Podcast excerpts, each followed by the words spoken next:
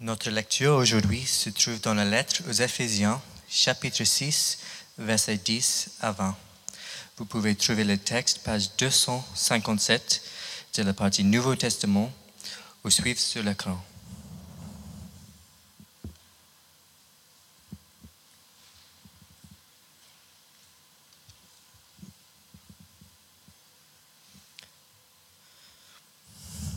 Enfin, devenez forts avec la force très puissante du Seigneur. Prenez avec vous toutes les armes de Dieu pour pouvoir résister au piège de l'esprit du mal.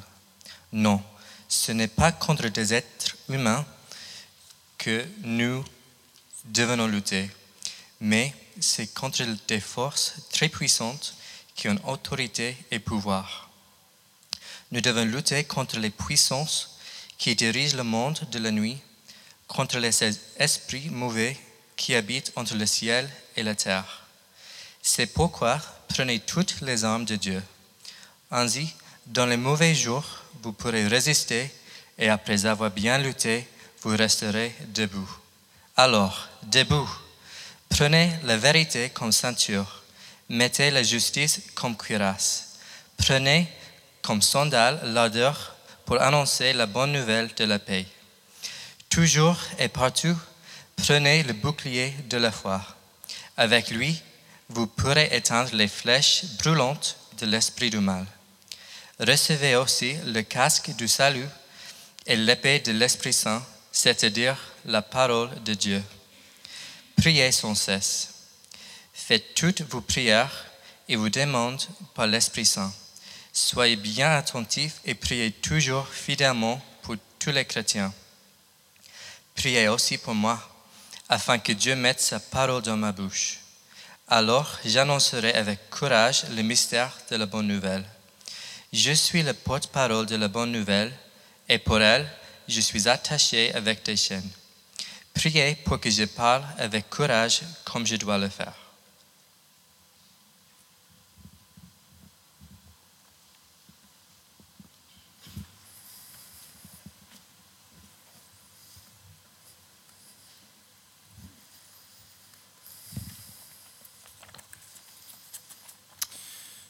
Tiens, j'ai eu ça il y a quelques semaines où juste au moment de commencer à parler, c'est le soleil qui, qui, brille comme un coup de projecteur. Euh, je vous propose de prier avant de, de réfléchir ensemble sur ce, ce texte.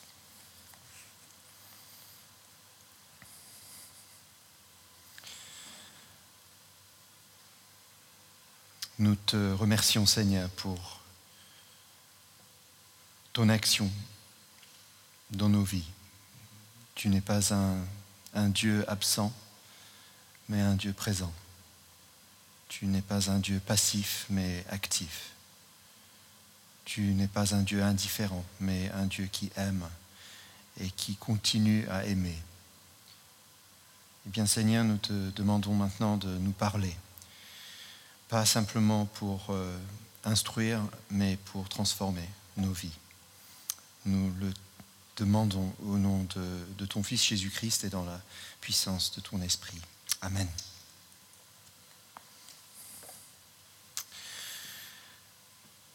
Il y a à peu près un an, j'ai eu euh, le privilège de rencontrer l'ambassadeur de la France, ici à, Londres, euh, Jean-Pierre Jouillet, qui était récemment arrivé en poste et euh, j'étais honoré de pouvoir le rencontrer.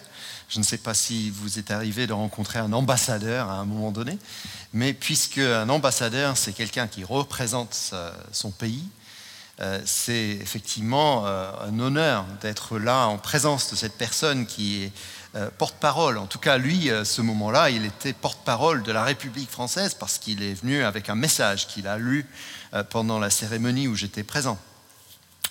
Mais être ambassadeur, ce n'est pas toujours euh, facile, ce n'est pas simplement de la représentation, nous le savons bien. Hein. Euh, évidemment, c'est bien quand on vous donne un, verre de vin et puis on vous félicite et vous êtes au centre de l'attention. Mais il y a aussi des moments pour un ambassadeur qui sont plus compliqués. Je pense à l'ambassadeur britannique, à Téhéran, en ce moment, euh, avec les tensions qu'il y a entre les pays occidentaux et l'Iran. Euh, parfois, un ambassadeur, il doit dire des vérités difficiles et dures devant un système qui n'est pas en accord avec le pays euh, qu'il a envoyé. Parfois, ces paroles, eh bien, on ne veut pas les entendre. Euh, d'ailleurs, ce serait bien un ambassadeur inutile s'il était là simplement pour les moments de félicitations, des moments de fête, mais il n'était pas prêt à prendre position quand c'était nécessaire au nom de son pays dans le contexte où euh, il se trouve. Un ambassadeur qui oublie le sens de sa mission n'est plus un ambassadeur. Un ambassadeur qui ne fait son travail que quand les choses vont bien euh, n'ira pas très loin et, à mon avis, ne restera pas très longtemps en poste.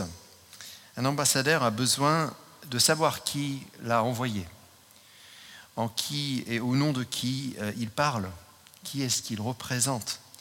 Et parfois, un ambassadeur doit jouer un rôle euh, provocateur, provocateur euh, même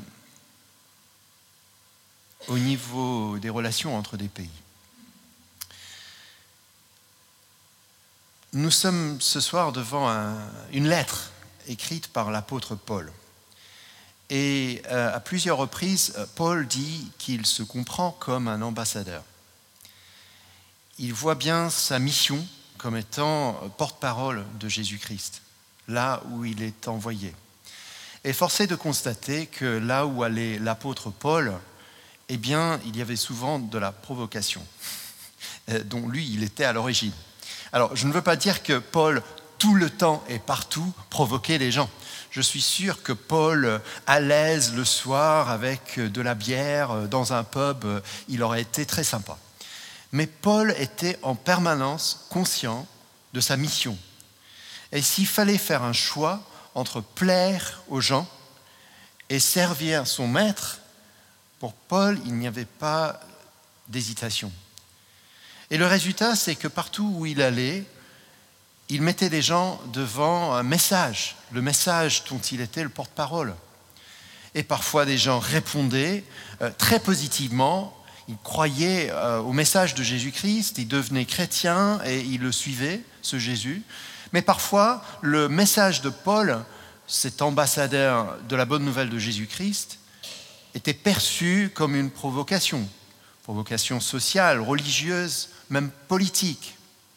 C'est le cas quand il est arrivé à Éphèse, parce que là, dans notre lettre, il s'adresse bien à des chrétiens dans l'église d'Éphèse.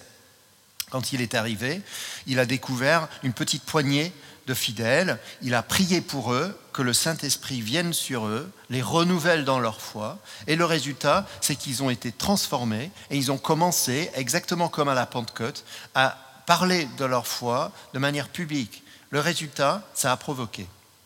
Ça a provoqué des gens euh, pour qui le commerce était dans la religion de l'époque, dans des jeux de pouvoir, et puisque les gens se détournaient de ces formes religieuses pour se tourner vers ce nouveau message de Jésus-Christ, les commerçants étaient mécontents. Résultat, il y avait du désordre social quand Paul a annoncé son message. Paul, l'ambassadeur, n'était pas toujours un homme de paix. Pas parce que lui cherchait la provocation, mais parce qu'il savait que dans sa mission, il y avait un côté nécessaire de confrontation, Peut-être qu'on se souvient des paroles de Jésus quand il euh, prêchait son, son, sermon sur la montagne. Et il a dit heureux ceux qui, heureux ceux qui, etc. Et vers la fin, il dit heureux ceux qui sont persécutés pour moi. Heureux êtes-vous quand l'on vous insulte à cause de moi. Lire entre les lignes, on comprend bien que pour Jésus, annoncer la parole n'est pas toujours chose facile. Être ambassadeur de Jésus-Christ, ça nous introduit dans des moments exceptionnels de bonheur, mais ça peut aussi provoquer des réactions. Des réactions humaines, mais aussi des réactions au-delà de ce que l'on voit. Et pour nous aujourd'hui, être ambassadeur. Nous avons réfléchi, nous réfléchissons depuis plusieurs semaines, depuis Pâques, sur le, défi d'être des ambassadeurs, des porte-paroles, des témoins de la résurrection. Mais comme tous les premiers disciples, ceux qui veulent témoigner avec authenticité et force de la résurrection de Jésus-Christ, qui veulent annoncer une bonne nouvelle, eh ben, il faut être prêt aussi à se trouver dans des situations de combat. Vivre la foi chrétienne n'est pas toujours facile. Je me souviens d'un ami qui a trouvé la foi en Christ assez tard. Euh, il avait grandi dans un milieu qui n'était pas très religieux, pas très spirituel, et, il a découvert cette foi en Jésus-Christ. Et euh, j'ai eu la joie de prier avec lui pour l'accompagner dans cette démarche. Et c'était la joie. Plusieurs semaines plus tard, il est revenu pour moi, euh, vers moi et il m'a dit Andy, ça va pas du tout. J'ai l'impression que depuis que je, je me suis engagé avec Jésus-Christ, les choses vont pire, pas mieux. La vie est plus difficile, elle n'est pas plus simple, elle est plus compliquée. Alors, je ne sais pas si c'est que la vie était plus compliquée ou simplement que le fait de suivre Jésus-Christ lui a ouvert les yeux pour comprendre à quel point sa vie était déjà compliquée. Mais euh, le résultat, en tout cas, était là. Vivre la vie chrétienne pour lui n'était pas simplement de l'ordre de la... Ça coulait pas de source toujours comme ça, c'était aussi un combat. Être chrétien, être disciple de Jésus-Christ, c'est aussi s'engager dans un combat. Pas un combat forcément contre des personnes, mais un combat devant des réalités que l'on ne voit pas, des réalités spirituelles. La première réalité qu'on découvre quand on se tourne vers Jésus-Christ, c'est l'amour de Dieu pour nous. Cet amour qui était là dès le départ, qu'on ne soupçonnait même pas. Et on se tourne vers Dieu et on découvre qu'on est aimé et qui nous accepte exactement comme on chantait tout à l'heure. On découvre qui on est. Mais on découvre aussi à quel point tout ce qui nous attire dans un autre sens est vide par rapport à ce que propose le Seigneur. Et pourtant, on est tiré tout le temps ailleurs, à cause du moi, à cause de l'ego en nous, à cause de l'influence des gens, à cause des forces qui sont autour de nous, qu'on a du mal à identifier et à nommer. Mais la réalité, c'est que souvent, on n'est pas juste tiré et attiré vers le Seigneur, mais on est aussi tiré dans l'autre sens. Et parfois, on se sent déchiré, tellement on est un peu partagé. Est-ce qu'on va dans un sens ou est-ce qu'on va dans l'autre? Alors, si on n'est pas en train de cheminer avec Jésus-Christ, ça ne nous touche pas. On est, très content, on vit pour soi, et puis voilà. Mais plus on s'approche de Jésus, plus on s'approche aussi de tout ce qui vient de lui, de l'amour, de la justice, de tout ce qui a à faire avec le royaume de Dieu. Et plus on avance dans ce sens-là, plus on va provoquer des forces d'injustice, plus on va provoquer des forces de mal qui sont à l'œuvre autour de nous. Alors Paul, il est très conscient de tout ça. Parce que quand il était à Éphèse, il a eu la joie de voir des gens se tourner vers Jésus-Christ, mais il a vu en même temps des résistances considérables. Et dans sa lettre, ayant expliqué toutes les richesses de la vie chrétienne à ces Éphésiens, parce qu'il leur a parlé dans les, chapitres précédents de tout ce que nous recevons en nous tournant vers Jésus-Christ, Paul, maintenant vers la fin de sa lettre, va s'arrêter un instant. Et je pense qu'il a en tête toutes les, troubles et les difficultés qu'il a eues euh, tout au début quand il est arrivé à Éphèse mais il a aussi en tête la réalité de sa situation actuelle, parce que cette lettre, Paul, il l'écrit en prison. Il est littéralement en chaîne parce qu'il a osé être ambassadeur. La résistance est venue contre lui à ce point-là, où il s'est trouvé emprisonné, et c'est, nous le savons, dans ce contexte de prison qu'il a écrit plusieurs de ses lettres, dont celle-ci. Et donc quand il dit à la fin, priez pour moi, que je puisse être porte-parole là où je suis, ambassadeur, c'est ce qu'il dit littéralement à la fin de notre passage, en chaîne, ce n'est pas une image seulement, il est dans une cellule, il a été arrêté. Pourquoi? Eh bien, comme d'autres, même aujourd'hui, il a été arrêté uniquement à cause de sa foi en Jésus-Christ et parce qu'il a voulu la proclamer et la vivre il s'est trouvé en situation de conflit. Mais au lieu de se décourager, Paul va dire que cette situation de combat est un tremplin. C'est une occasion. C'est une occasion pour se tourner vers le Seigneur et pour recevoir sa force. Et dans ce passage que nous allons étudier pendant plusieurs semaines, il nous propose une image pour être fort dans le Seigneur dans des moments de conflit, des moments de difficulté, et notamment des moments où, à cause de notre foi et de nos convictions et notre désir de, parler de Jésus-Christ, nous nous trouvons devant des forces d'opposition.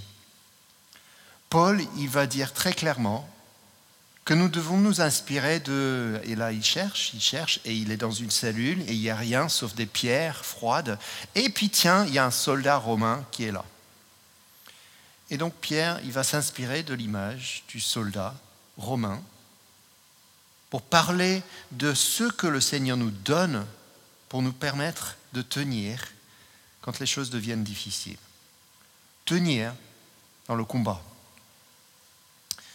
Alors, plusieurs choses que nous devons voir dans ce passage, et je vais les évoquer rapidement. La première chose, il me semble, dans ce passage, c'est qu'il faut bien identifier l'ennemi. Vous savez que quand nous, on est dans des difficultés, que ce soit à cause de notre foi ou simplement à cause des circonstances, quelle est la première chose qu'on fait? Eh bien, en tout cas, moi, la première chose que je fais, c'est que je me retourne à l'intérieur. Je me dis, mais qu'est-ce que j'ai fait? Qu'est-ce que je n'ai pas fait pour en arriver là? Peut-être que la deuxième chose que je fais, c'est regarder les autres pour dire bah, qu'est-ce qu'ils ont fait euh, Ça doit être eux. Et je me mets dans un jeu où j'essaie de trouver des coupables. J'essaie d'identifier qui est-ce que je peux euh, désigner et contre qui est-ce que je peux réagir. Le message de Paul ici est très clair. On peut se trouver en conflit avec des personnes on peut se trouver dans des situations difficiles. Mais il y a des réalités spirituelles au-delà des réalités temporelles et matérielles. Nous le savons parce que nous nous sommes tournés vers le Seigneur que nous ne voyons pas. Et pourtant, nous croyons qu'il nous aime. Il y a des réalités spirituelles autour de nous. Il y a des forces de résistance qui ne vont absolument pas dans le sens de Dieu. Et on se trouve confronté à ces forces très vite quand on prend position pour Dieu. La réalité, c'est qu'on peut imaginer à première vue qu'on a quelqu'un en face qui est notre ennemi, qui est notre provocateur, qui est celle ou celui qui euh, pose problème pour nous, alors qu'en réalité, l'enjeu est ailleurs. Et Paul dit clairement ici, dans notre passage, au verset 12, euh, ce n'est pas contre des êtres humains que nous devons lutter mais contre des forces très puissantes qui ont autorité et pouvoir. Nous devons lutter contre les puissances qui dirigent le monde de la nuit, contre les esprits mauvais qui habitent entre le ciel et la terre. C'est pourquoi prenez toutes les armes de Dieu. La, foi chrétienne est de l'ordre du combat, mais ce n'est pas une guerre sainte. Ce n'est pas un combat contre les infidèles, contre des personnes. C'est un combat spirituel. C'est-à-dire que ce combat, il faut le mener à l'intérieur de soi-même, aussi bien qu'à l'extérieur, dans nos rapports avec les autres, dans notre rapport au monde. On ne lutte pas contre des personnes, mais en faveur du Seigneur et contre des forces spirituelles. Alors, c'est difficile pour nous de comprendre tout ça, parce qu'on vit aujourd'hui dans une société matérialiste. Nous sommes les produits euh, de la science ou d'une logique empirique, scientifique, etc., euh, qui met surtout sa, confiance dans des choses qu'on peut voir, n'est-ce pas Et qu'on peut tester, qu'on peut... Mais nous savons très bien que selon la Bible, euh, il y a d'autres réalités qui sont plus réelles que les réalités que l'on peut toucher ou même euh, voir. Euh, Laissez-moi vous donner un exemple. La prière. s'il fallait mesurer la prière empiriquement, ce serait un peu compliqué, non? Euh, Est-ce que ça change notre émotion? Est-ce qu'on peut mesurer les effets? Comment on fait le lien entre ceci et cela? La réalité avec la prière, c'est que très souvent, on a l'impression de ne rien faire, presque de parler dans le vide. On prie, mais on n'arrive pas à mesurer les conséquences de la prière parce qu'on ne voit pas la prière. Avec de l'expérience, on voit les conséquences de la prière. Et ça, ça vient d'une relation vécue avec le Seigneur. Mais sur le moment, on ne peut pas mesurer. C'est pas comme si on ouvrait un robinet et tout d'un coup, ça coule, et puis on boit. La prière, nous le savons, ce n'est pas un mécanique, c'est relationnel. Et pourtant, dans la Bible, nous voyons bien que le monde, toute la création a été faite par la parole seule de Dieu. Rien que sa parole a créé des choses. C'est-à-dire que Dieu, il agit d'une autre manière que nous. Le monde qui est réel et qui est là a été créé par lui. Le texte dans la Genèse nous dit qu'avant même la création du monde, Dieu était là. Donc avant la création de l'univers, ce n'était pas un vide, même si empiriquement on ne pouvait pas le voir. Il y avait une présence, la présence de Dieu. Cette réalité spirituelle qu'on ne voit pas, elle est bien réelle. Et plus on avance avec Jésus-Christ, plus on commence à entrevoir. Mais la prière, on ne la comprend pas toujours. Et pourtant, on prie. Et la force de la prière, comme la force du pardon, la force de l'amour, sont des réalités spirituelles qui changent le monde. Et peut-être qu'un jour, on verra la force et le résultat de nos prières, comme de notre amour, comme de notre pardon. Mais on peut être sûr que ces gestes-là sont plus puissantes que tout ce qui est matériel euh, autour de nous. Nous devons, dit l'apôtre Paul, être clairs sur l'ennemi il ne s'agit pas des personnes, mais des forces spirituelles qui se rangent contre Dieu. Soyons donc lucides, résistants à la tentation de diaboliser des personnes, mais en étant clairs sur euh, nos objectifs. On résiste au mal. Deuxième, je pense qu'il est important de voir ici dans le message de Paul qu'il faut prendre les bonnes armes. Alors on peut mener un combat, un bon combat, avec de mauvaises armes, n'est-ce pas? Euh, Et je pense que devant des combats que nous menons, souvent notre tentation c'est de vouloir euh, agir précipitamment. Euh, en tout cas c'est moi. Mon problème, c'est que quand je me trouve devant un combat, devant une difficulté, je peux bien l'identifier comme étant d'origine spirituelle, je prie, mais ensuite j'ai envie d'agir, j'ai envie de faire, j'ai envie d'influencer, j'ai envie de recalibrer les choses pour qu'il y ait... Et tout ça, ce n'est pas une mauvaise chose. La foi est de l'ordre de l'action, n'est-ce pas? Mais à la base, ce n'est pas en cherchant à faire nous-mêmes qu'on va mener ce combat. Puisque le combat est spirituel, il faut prendre des armes spirituelles. Et c'est là où Paul s'inspire du soldat. Et ce qui est remarquable, en fait, il dit, prenez toutes les armes de Dieu. Donc il voit son soldat devant lui. Et on va voir les différentes armes dans, les semaines qui viennent. Mais la, première chose que j'aimerais juste dire, et c'est très important, c'est que ce sont des armes spirituelles parce que ce sont les armes de Dieu.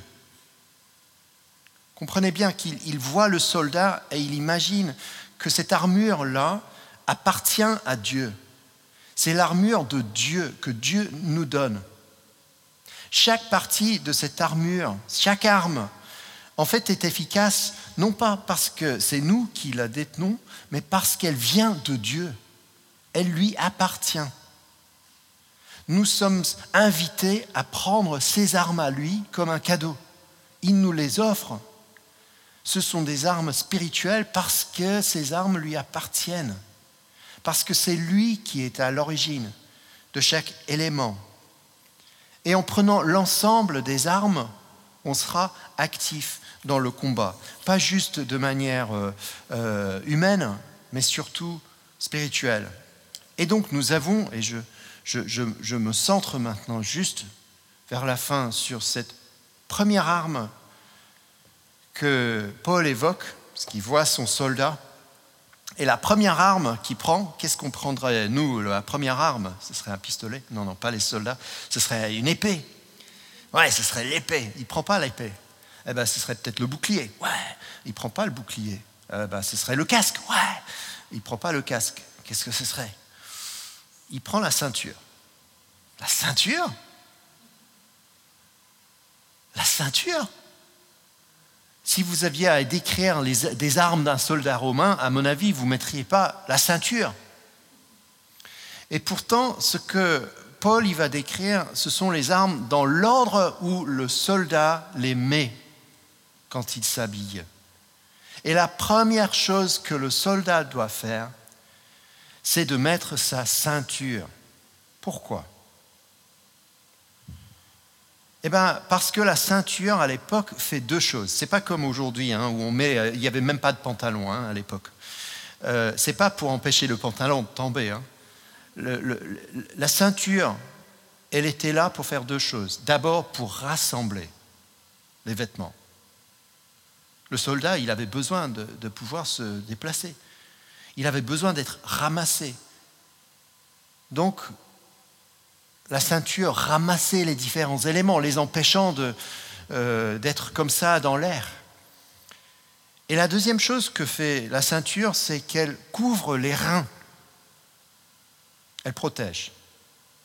Elle protège l'intérieur. C'est évident ce que je dis, mais, il faut bien comprendre qu'en hébreu, cette idée-là est fondamentale. Vous savez que dans chaque euh, culture, le langage a une portée symbolique. Pour nous, on parle du cœur.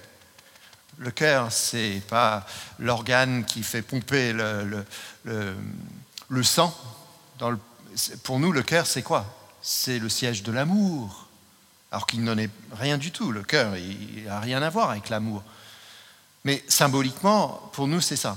Pour les Hébreux, dans le monde biblique, les reins, c'était le lieu de la euh, solidité. C'était euh, les reins, c'était le, lieu euh, de la force. Et donc, quand symboliquement le soldat y met sa ceinture, il se rassemble, il est unifié, et puis il est fortifié parce qu'il est protégé dans ses reins. Imaginez l'image d'une d'une femme qui est enceinte, la, grossesse. Vous savez, vers la fin de la grossesse, il faut mettre une ceinture, non? Je sais parce que ma femme l'a fait. Et ça permet de porter le bébé, parce qu'on est soutenu. C'est le siège de la force, ou bien pour les, peut-être pour les hommes, on prend les haltérophiles, là, les, grands là, qui, qui, se musclent. Eh ben, comment est-ce qu'ils trouvent l'énergie? C'est souvent en mettant une grosse ceinture autour des reins. Eh bien, symboliquement, dans la Bible, c'est le siège de la force de la personne. Et donc la première chose pour Paul à mettre dans ce, ce combat, c'est pas l'épée, c'est pas le casque, c'est la ceinture. Et il dit la ceinture de la vérité. Alors pourquoi est-ce qu'elle est tellement importante cette ceinture? Eh bien, je vais vous le dire, très très euh, important c'est que les forces du mal sont personnifiées dans la Bible. On a plusieurs mots pour les décrire, le diable, Satan, etc. Mais il y a un mot qui est important, c'est qu'il est appelé dans le Nouveau Testament le père des mensonges.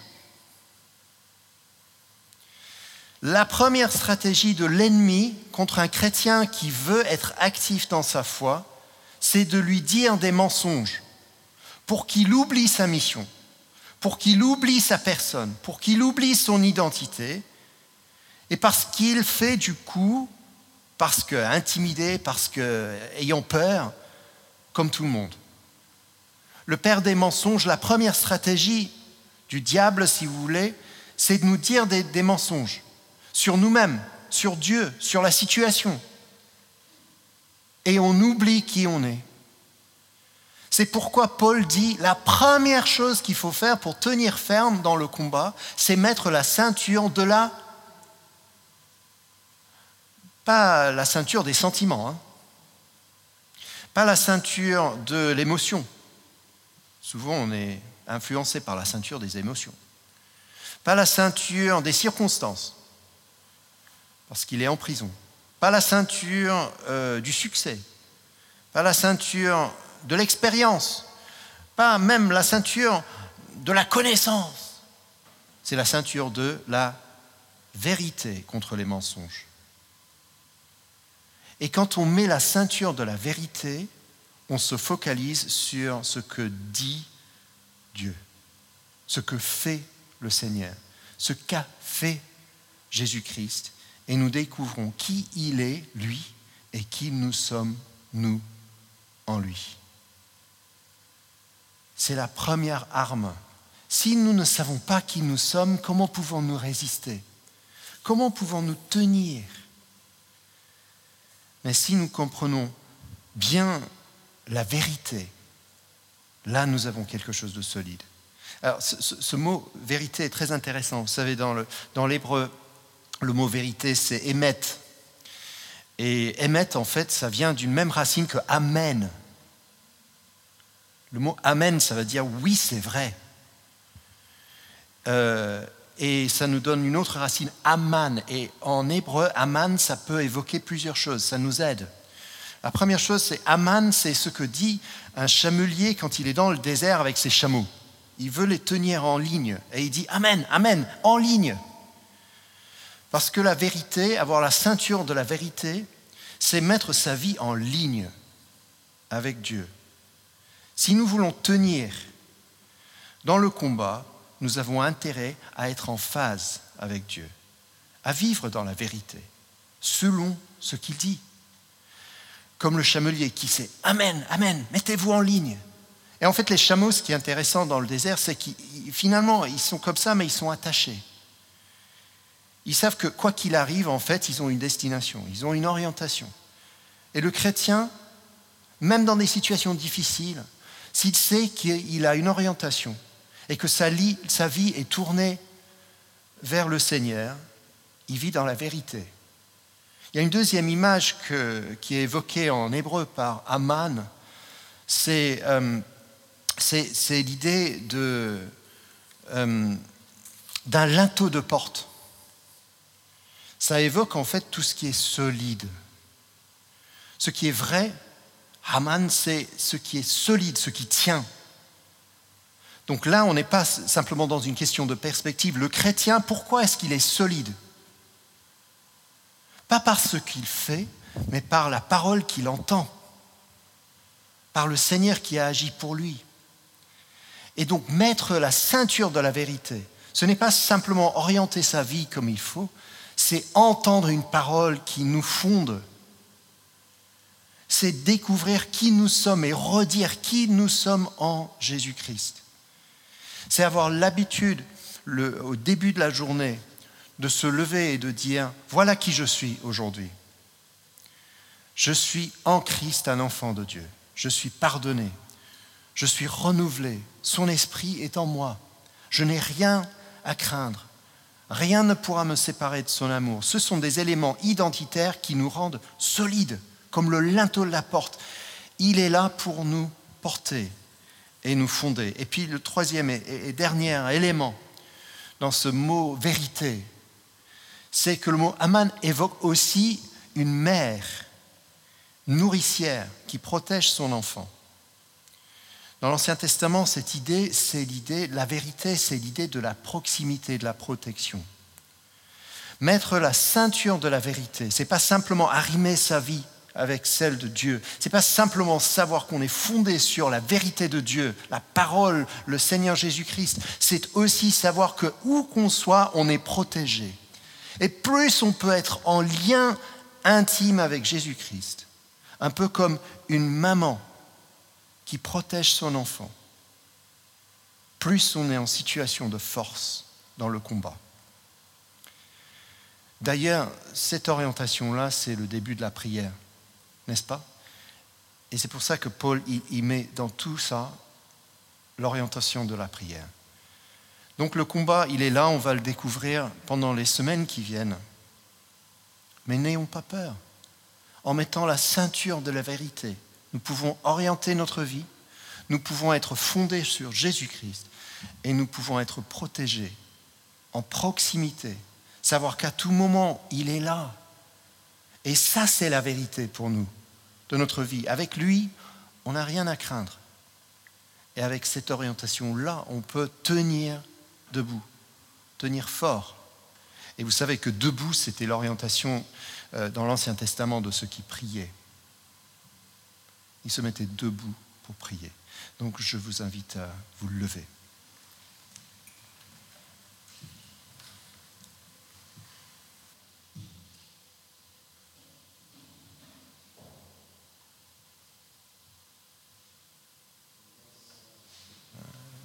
Dans un instant, on va chanter, reprendre ce chant euh, Je sais qui je suis.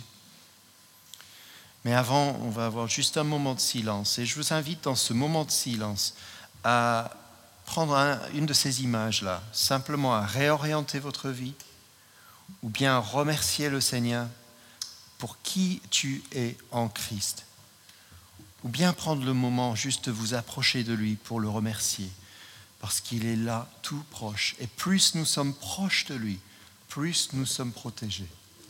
Et plus nous sommes dans la vérité, parce que c'est Jésus-Christ qui est le chemin, la vérité et la vie.